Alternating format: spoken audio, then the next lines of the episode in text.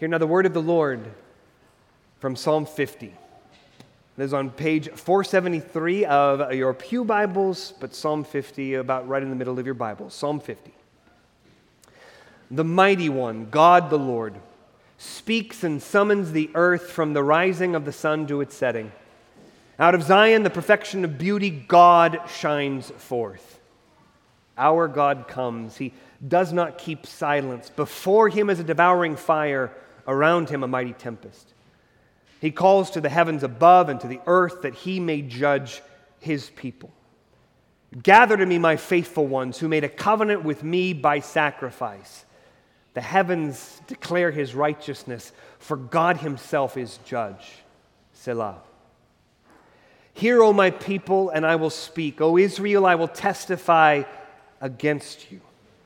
I am God, your God. Not for your sacrifices do I rebuke you. Your burnt offerings are continually before me. I will not accept a bull from your house or goats from your folds, for every beast of the forest is mine, the cattle on a thousand hills. I know all the birds of the hills, and all that moves in the field is mine. If I were hungry, I, I would not tell you, for the world and its fullness are mine. Do I eat the flesh of bulls or drink the blood of goats? Offer to God a sacrifice of thanksgiving and perform your vows to the Most High, and call upon me in the day of trouble, and I will deliver you, and you shall glorify me.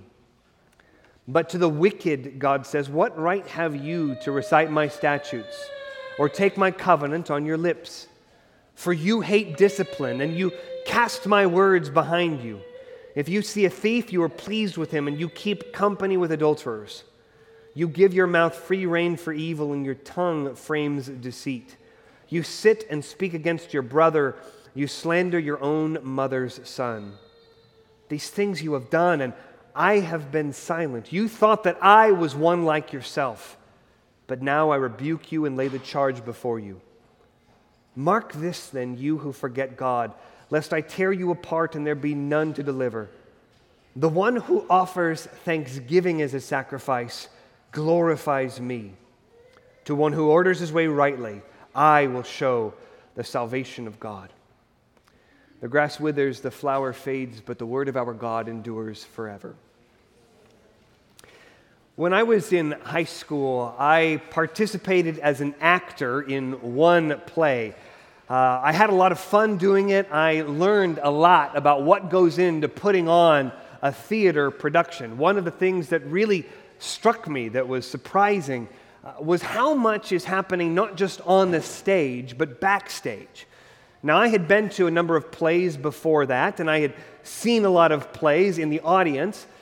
Uh, but all that I had ever seen during those performances was what was happening front stage, the, the performances of the actors as they were uh, playing out the story of the play itself. What, what I was never able to see, because it was always behind a veil, behind a curtain, in the backstage, what I was never able to see was how much of a drama there was going on backstage as well as in the front stage. You had a, a, backstage crew that was always busy making sure that actors had the right props. You, were act, you saw actors going back and forth behind the curtains to get to the next spot for the entry at the right moment of the play. Sometimes you saw heated debates happening that was entirely hidden from the audience. All of that backstage drama, though, was tightly integrated and meant to be coordinated with the front stage drama.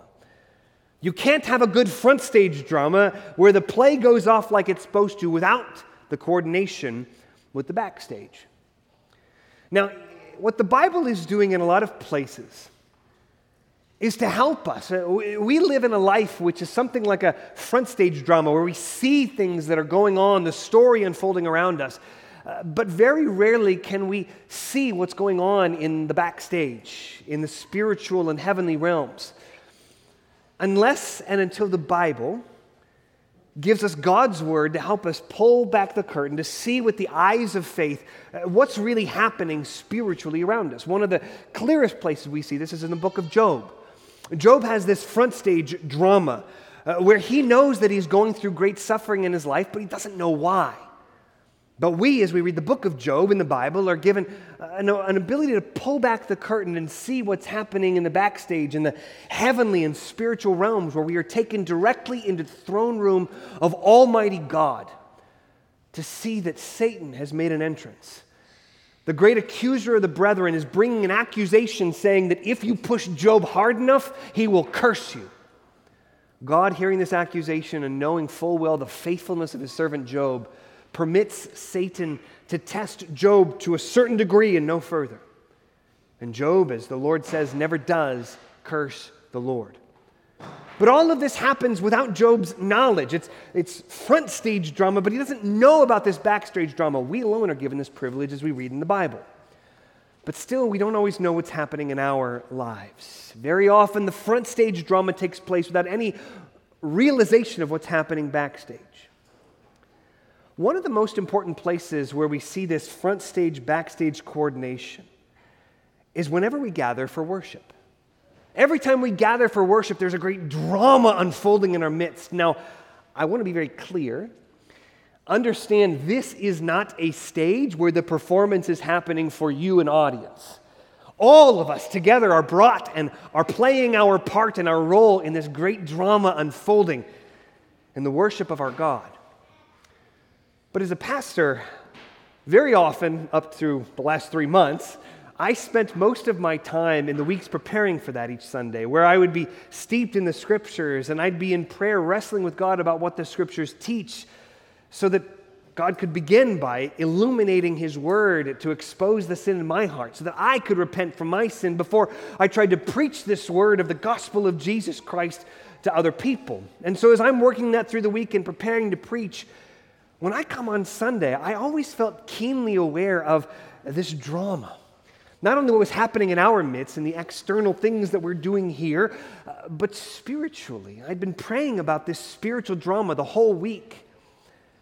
But one of the things that I reflected on while I was on sabbatical, and I was uh, neither at my own church or leading the worship in any sense or preaching, I just came into churches that I didn't know week by week, as I was reminded how hard of a perspective that is to really project to really draw people into. And one of the burdens that developed in my heart through this process, and I hope that it'll be a blessing for the church, is a realization I want to do a better job of being absolutely crystal clear what we are doing when we gather together. And so this morning we're doing a, a bit of an excursion around Matthew. We'll be back in Matthew, Lord willing, next week. But to stop this morning and look at Psalm 50, one of the clearest passages that pulls back the curtain to the backstage drama that takes place every time we worship.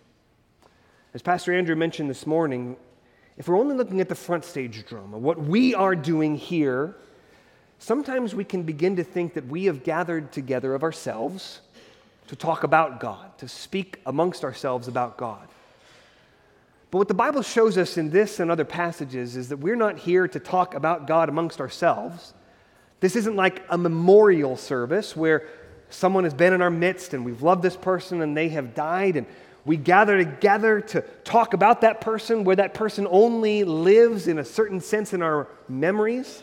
That's not what we're doing when we talk about God. Rather, when we gather in worship, we have not gathered to talk about God. God has gathered us to speak to us. God is the one who summons. God is the one who speaks by his word, and we speak back to him in this great dialogue of worship. And what Psalm 50 particularly points us to is the reality that when God summons us into his presence, God judges his people by his word. That's our big idea this morning that in worship, God judges his people. In worship, God judges his people. Now, as we work our way through Psalm 50, three parts to our sermon this morning. Number one, the Lord calls his people. The Lord calls his people. Number two, the Lord convicts his people. The Lord convicts his people. And then number three, the Lord comforts his people. The Lord comforts his people. So, number one, the Lord calls his people. This psalm begins with a royal introduction. Uh, at the very beginning of this, we have three titles and names of God. The Mighty One, there's one title. God, there's another title. The Lord, or Yahweh, that's his covenant name. Now, this is something that's fitting for the introduction of a king. You may know that whenever a sovereign is introduced, uh, this isn't just an introduction of who this person is. Uh, very often, a king or a queen is introduced by all of their titles and attributes. For example, when we talk about Queen Elizabeth, she is not just Queen Elizabeth II.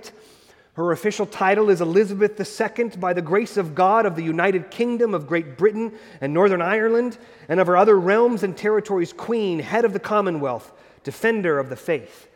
Did you hear all those titles and attributes? That's how you introduce a king or a queen of this world. But here we have God introduced, the mighty one, God, the Lord. It's a royal introduction to let us know that we are dealing with a great king. And what does this king do? He speaks and he summons the earth.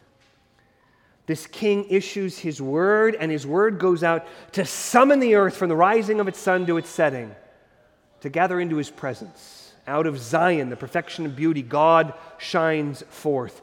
And the Old Testament, Zion was the name of a literal mountain, the mountain on which Jerusalem was seated. Jerusalem was the capital city of Israel, it was where the king of Israel reigned. It was also the place where God had set his name, where the temple was where all of Israel, wherever they were living, had to gather themselves three times. Every male in Israel had to gather to worship before the Lord in Zion. This is a description of God gathering his covenant people. In the New Testament, in Hebrews chapter 12, we are told that no longer when we deal with Zion are we dealing with a mountain, a physical place. In the Middle East, we are dealing now with the gathered people of God, the church, in Hebrews chapter 12, verses 22 through 24. But God's word goes out to then to the whole earth to summon, summon into his gathered collective people, into the church, just like we are doing today. This call goes out, of course, to every place, to every church. Now, we read in verse 3 that our God comes, the mighty King comes, and he does not keep silence. Now, two things I want to point out there. First is the language of our God. This is not a general description of some distant God out there. We're going to have to pay attention to all of the possessive pronouns our, my, his, to see who belongs to whom. And what we are seeing is God is speaking to his people. Our God comes. And the second thing we need to notice from this first line in verse 3 is that he does not keep silence. I want you to remember that because we're going to come back later to see where God had kept silence up to this point. The same word is used a little bit later. When God comes, he does not keep silence. Before him is a devouring fire, around him, a mighty tempest. This is God coming in judgment. The language of a fire and a storm is an echo of Sinai when God made that covenant with his people, mediated by his servant Moses God brought his people to another mountain, Mount Sinai, and God met with his people by descending in a cloud, a thick cloud of darkness, where they could see flames of fire shooting forth and lightning, where they could hear thunder, where they were terrified to approach God. They said to Moses, You go up. We are terrified. We will die if we go up that mountain. And so Moses goes up alone into the presence of God to mediate the covenant with his people. But now God is coming into the assembly of his entire people. You can't escape God comes and he does not keep silence. Verse 4 He calls to the heavens above and to the earth that he may judge his people. His people. Notice the possessive pronouns. And so he says, Gather to me my faithful ones who made a covenant with me by sacrifice. The heavens declares righteousness, for God himself is judge. What we are seeing here is God is gathering his people. He is gathering his covenant people, people with whom he has a unique relationship. He sends his word out to the whole earth, but he's gathering his covenant people to himself. And as we are going to see, he's addressing both the righteous and the wicked within this covenant. Within this covenant, it's something of a mixed multitude. God is judging the people to see where they stand in the terms of this covenant before him. Now, remember, uh, this is pulling back the curtain. What we are seeing here is not a distant message to an ancient people. What we are seeing here is God addressing us today as we gather on this Lord Day in the spiritual Mount Zion of God's gathered, collected people of His church. That this is pulling back the curtain specifically to the backstage, spiritual and heavenly drama of what unfolds each time we gather together for our front stage drama. What we're doing here is not just us here, it is God coming to meet his people. So let me borrow a little bit more from the image of the theater to try to bring us a little bit deeper into what happens when we gather to worship. One of the other things I learned is how important a particular day or date is in the schedule when you're preparing to put together a play. It's marked on the calendars from the beginning. Really, everything you were doing as you were putting together a play and all the rehearsals and everything is leading up to one or maybe two or three days where you have a dress rehearsal or the dress rehearsals. Now, like it sounds, you actually put on the full costume in that day. Usually, you just show up and wear whatever you're wearing uh, to, to rehearse. But on the dress rehearsal day, you wear your costume, whatever you're supposed to wear. They want the conditions to be as much like the conditions of a live play as possible. Because what's happening when you gather for a dress rehearsal is that it very much, in a real sense, is a true performance. But what's different is it's not a final performance because it's real in every sense. You go directly through it. You don't stop and break out for a rehearsal of one scene. You don't have someone repeat their lines. You go as directly through the process as possibly as you can because it is a very real performance that will be very fiercely and strictly judged. But it's not a final performance where there has been an audience to see whatever happened on that day. Sometimes some really big problems come up in the midst of the dress rehearsal. It is a real performance, but it's not a final performance in the sense that the whole purpose of having a dress rehearsal is to give the actors and the backstage crew time to fix whatever problems there are before the final performance day. Whenever we gather for worship, this is a dress rehearsal, not as though we're all wearing the costumes that we're going to be wearing in heaven, but this is a true time where this is happening, where God is coming in our midst to judge his people. But it's not the final time that will happen. The day of the Lord is coming when God will come, when he will no longer remain silent. He's not silent today, but where he will not be in any sense silent. No ear will be able to close itself from hearing his judgment word. Where all the nations of the earth will be gathered before the judgment seat of the Lamb to whom has been entrusted all authority in heaven and on earth, and the books will be opened, and that day will be both a real judgment and a final judgment. But today, God gives us opportunity to repent, opportunity to look to the Lord Jesus. God judges us, not in a final sense. He judges us so that He can prompt us to repent from our sins and look again to salvation in the Lord Jesus Christ. When we gather together as God's covenant people, we are entering into a covenant renewal ceremony. Gather to be my faithful ones, God says, who made a covenant with me by sacrifice. God is summoning us to judge us. He is not silent. We have heard God speak this morning already. As Andrew read to us, addressed us, not with his voice, but with the voice of God speaking through the word. He reminded us that we don't gather just because or of our own initiative. We gather because God calls. And here we are who have come. We've been summoned and we have come. And then God judged us by his law. We read from the word of God and we were invited to respond in confession. God speaks, we speak. He called us, we praised him. He convicted us of our sin, we confessed, and so on back and forth. This dialogue of worship. Again, this is not a distant message to an ancient people, God is speaking to us today. This is a real judgment, but it is not the final judgment. So, what does God say to us? Well, this brings us to the second point where the Lord convicts his people. What we are seeing here is God brings essentially three charges against his people. And look in verse 7. Once again, the possessive pronouns. Hear, O my people, and I will speak. O Israel, I will testify against you. I am God your God. God calls his people and testifies against them. He's bringing a charge, bringing a legal case according to the terms of the covenant that bound them together. So, what, is, what charges is God bringing against his people? The first charge we see in verses 8 through 13. The first charge has to do with the fall, charges of false worship of legalism. the false worship of legalism. God says, uh, Look, it's not that you have failed to dot an I or to cross a T of the external obligations that were required of you. You have brought every sacrifice, you have brought it on time. I have nothing to say against you then. But that's not the problem. What the, what's the problem, God says, is that you seem to have thought that I needed those sacrifices from you.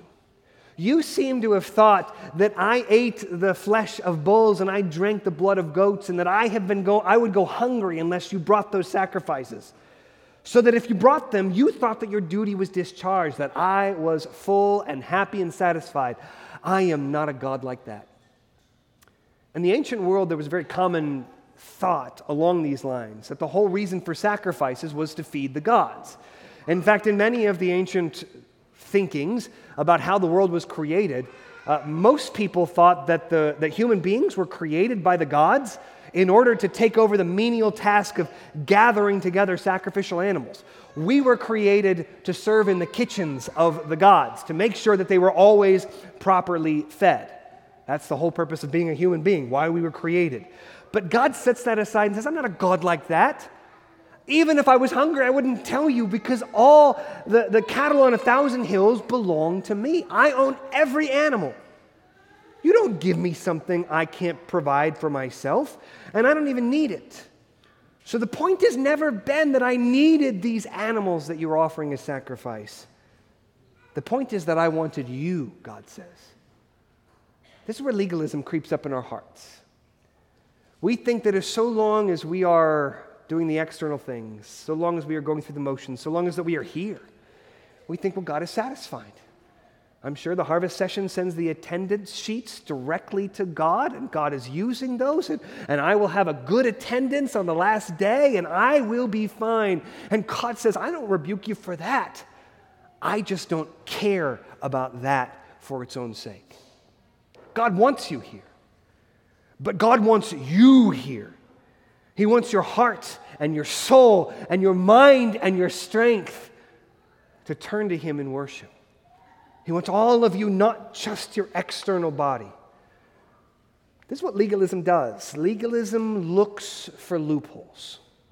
We think, well, so long as I've dotted the I's and crossed the T's, I am fine. But God says that the external is easy. I don't want it.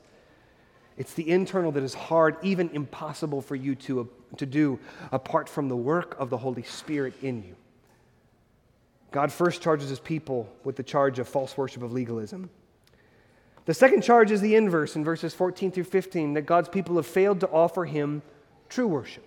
True worship, with, which God summarizes as praise and prayer. Look at verse 14. Here's what God instructs them to do instead offer to God a sacrifice of thanksgiving and perform your vows to the Most High. Now, it isn't that God is saying, Well, you've given your, me your bulls and your goats, but I really want this different kind of animal sacrifice. You haven't given me your lambs or your sparrows or your grains or your drink offerings. He's not saying that. It's not that they haven't physically brought him something that he needs. He's saying, You haven't brought me a spirit of praise. You haven't responded to me from your soul for the salvation I have given to you. That's what I want from you. To respond with a kind of thanksgiving that gives me glory in heaven for what I have done for you on earth. And then in verse 15, God says, I don't only want your praise, I also want your prayers. Call upon me in the day of trouble, and I will deliver you, and you shall glorify me. He says, I don't want you to look around. I don't want you to look to the foreign nations to come to your aid. I don't want you to lean upon your own military strength. I don't want you to lean upon your own wisdom. As we talked about this morning in our confession, call to confession, not to lean on our own wisdom. God says, I want you to call upon me in the day of trouble. God wants our prayer and our praise, and really everything we do in worship is at one of those ends of the spectrum. To call upon God for what we need, especially for the salvation that we can only have through the sacrifice of Jesus Christ, and then to praise God that He has accomplished everything we needed and given me far more abundant than we could think or imagine. Everything falls into one of these categories. And John Calvin points out in his commentary, it's actually interesting that God mentions praise first. You'd think that God would say, Pray first, and then after I respond to you, then you can give thanks for that. But what John Calvin says is if you think about it, it makes absolute sense. God has already met their needs. God has already provided salvation. There are already a thousand ways to give God thanksgiving even before they show up at worship. And so, this is why when we come into worship and God summons us, our first response is to praise God for His glory in His person and for everything He has done for us to provide for us in creation. Praise and prayer is what God wants, and God charges people for failure to offer this true worship. The third charge is in verses 16 through 20. What God says then is that first of all, you have offered false worship of legalism. Second, as a consequence of that, you haven't offered the true worship, the worship of your heart, soul, mind, and strength engaged with me. But the third thing is God charges his people with something that comes out of legalism. Legalism, God says, leads to loose living. Legalism looks for loopholes, that's what it does, but legalism also leads somewhere. It leads to loose living.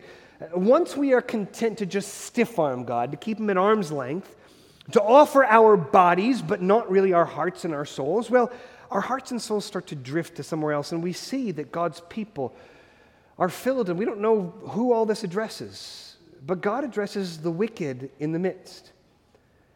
Those who are hardened their hearts against God and their lives are headed in an entirely different trajectory because it. He says, What right have you to recite my statutes or take my covenant on your lips?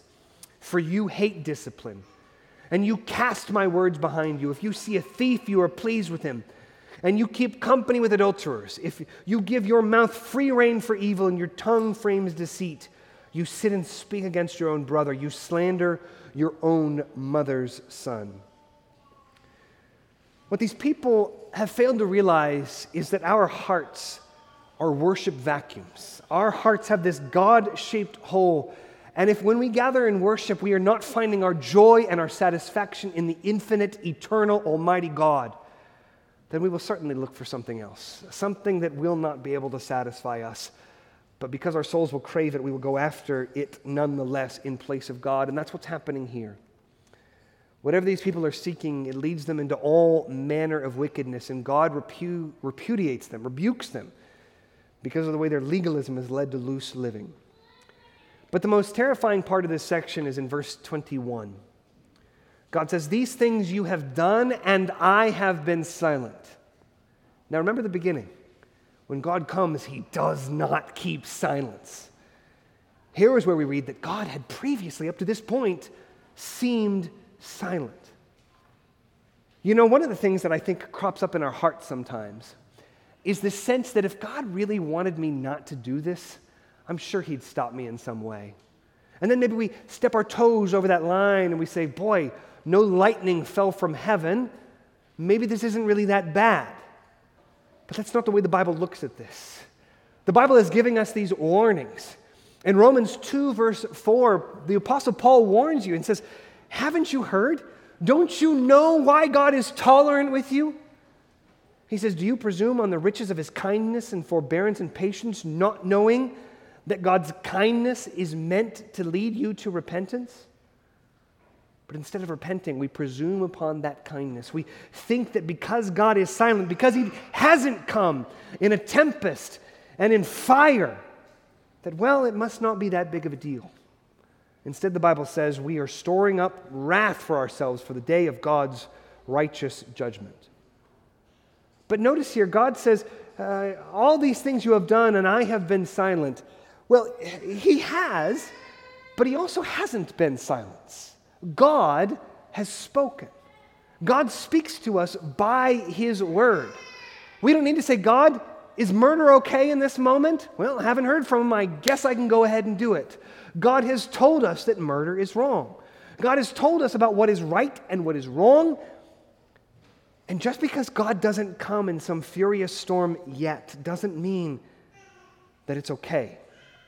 Again, when we are gathered in this front stage drama of worship, part of what is happening in the scriptures that are being read and the way that we are being led to confession is we are being reconciled to the God who is in the backstage. One day, God will come into the front stage drama. One day, there will be a final judgment. But God is rebuking us to lead us to repentance. He doesn't want our formalistic, legalistic, external worship. He wants you, our whole souls, to seek Him in prayer and to acknowledge Him in praise. Again, this is not a distant message to an ancient people. We haven't gathered together to talk about God. God has summoned us to speak to us so that we might repent. And that's what the last section is about about the necessity of repentance. This is where the Lord comforts his people. Now, it doesn't sound comforting at the beginning, but think about what God is doing as he says this in verse 22. He says, Mark this then, you who forget God, lest, lest, in order that this might not happen, lest I tear you apart and there be none to deliver. Again, this is a true judgment, but this is not the final judgment. That day will come when God will come in fury and fire and wrath and will judge the wicked. And there will be no way to turn back his judgment. He will tear apart, and there will be none to deliver. But now, when God comes into this dress rehearsal of that day of the Lord, God says, Mark this, listen to this, heed this, turn from your sins lest that day come and you be on the wrong side of my judgment. But the Lord, then, who has been speaking this word of judgment, we start with the confession of our sin and our liturgy, but then that brings us to the rest of what the Bible offers the hope that we have. We are not just left cowering under fear. God Himself gives us confidence to enter into His presence in the holy places. And he does this through his son, Jesus Christ. And here's what the psalmist says in verse 23 Speaking prophetically the words of God, the one who offers thanksgiving as a sacrifice glorifies me. Again, what's thanksgiving? It's not that God wants us to offer the right offering, animals in those days, maybe a monetary gift in these days. What God is saying is, I want your heart to be brimming and overflowing with thankfulness. That is the kind of heart that has put their faith in the Lord Jesus Christ, who recognizes that what I could never have done for myself, God did for me through Jesus. And this is to come into his presence and to thank him and glorify him that God's own Son was crucified in my place, took the brunt of the judgment of God's fire and tempest and wrath that I had incurred because of my guilt. To the one who orders his way rightly, I will show the salvation of God. Now, this doesn't mean that God is calling us to do enough good things so that God will then accept us. Remember the gospel promise of Jesus I am the way and the truth and the life. No one comes to the Father except through me. Jesus says that He is the one to whom we must go, in whom we must put our faith to order our ways rightly. We don't order our way rightly in order to come to Jesus. Jesus has come down out of heaven to us so that he might be the one in whom our ways are put back together. The Lord comforts his people in this last word as he points us to the salvation of God held out in Jesus Christ. Well, let's bring this together. Now, to sum all of this up, of what we have seen in Psalm 50, again, what this psalm is doing is standing as an enduring witness to what's happening behind the scenes whenever we gather for worship. We all have seen, you come in here once, you know what happens. We know what happens in the front stage drama of our worship. But this is pulling back the curtain to give us a glimpse into the backstage, all that is happening in the great spiritual and heavenly drama. That when we gather to worship, again, it's not because we have come together to talk about someone who is absent. It's that God has summoned us, called us, and he calls us to judge his people. God speaks by his word to convict us of our sins, and especially God judges us of the legalism that is all too easy when we come into this place. I know I have to stand at the right times, sit at the right times, bow my head, fold my hands in prayer, sing a few songs. I have to uh, appear to be attentive when the preacher is preaching. I know that if I can just gut it through that, then I'm done. And God says, I don't want that. I want you. God may seem silent. He's not here in wrath and tempest and fire today, but he speaks clearly in this dress rehearsal that we have before the final day of judgment. Again, what then does it mean that God has called us to speak to us? Well, we've seen in this passage that God speaks to us, first of all, corporately. That means as a people, as a body, corporately. Uh, God calls us together as a people in public. He says, Gather to me, my faithful ones. Furthermore, God speaks to us covenantally, not only corporately, but covenantally. Gather to me, my faithful ones who made a covenant with me by sacrifice, verse 5. But God calls us corporately and covenantally because He's invoking the legal terms of that covenant in order to convict us of our sin. I will testify against you. But He does this not just to bury us in shame, He does this toward our conversion, lest I tear you apart and there be none to deliver. Because ultimately, when God speaks to us, even in His judgment today, there is great compassion. Turn be saved by the Lord Jesus Christ. Which means that this morning we have two pathways. There are two paths that we can take away from here. The first is to carry on the pathway of legalism to seek security in simply going through the motions. God says, Not for your sacrifices do I rebuke you, not for your attention, not for your attendance, not for your appearance do I rebuke you, not for your good works, not for your reputation, not for whatever ethical ideals you think you have that make you a good person. I don't judge you for those things. You stand very well in those things, and I don't care about them. I want you, God says. Legalism looks for loopholes. It says, as long as I've dotted I's and crossed T's, I'll be safe. But God wants you. Because if you judge your heart this morning, you may realize that legalism in worship has led you astray into loose living. If so, today's the day to turn. Today, today is to repent.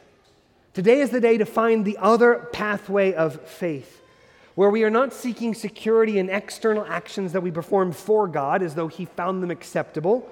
God calls those filthy rags, but rather to seek security in Jesus Christ alone. As God speaks to you, He doesn't call you to formalism, but neither does He call you to pile up ever more works for you to earn your salvation. And He certainly doesn't call you to take His silence as though it were His tolerance. Rather, God calls you to call upon Christ. Again, this is a real judgment. Understand that when we come under the judgment of God, this is the day of trouble. God's wrath comes down heavy upon us, even if it is not in a final sense. And so, in the midst of the day of trouble, God calls you to call upon Him in the day of your trouble, to look to Christ, Christ who loved you with an everlasting love that he had in his heart for you from before the first brick of the foundation of the earth was laid at creation. Christ, who loved you so much that he took upon himself a human nature, veiling the glory of his godhood to take the form of a servant. Christ, who served you, who suffered for you, and who sorrowed throughout his whole life for the sake of your salvation. Christ, was passed already through the consuming fire of God's judgment for you. The flaming sword set outside the Garden of Eden when Adam and Eve were cast out, Jesus Christ has passed under that sword for you.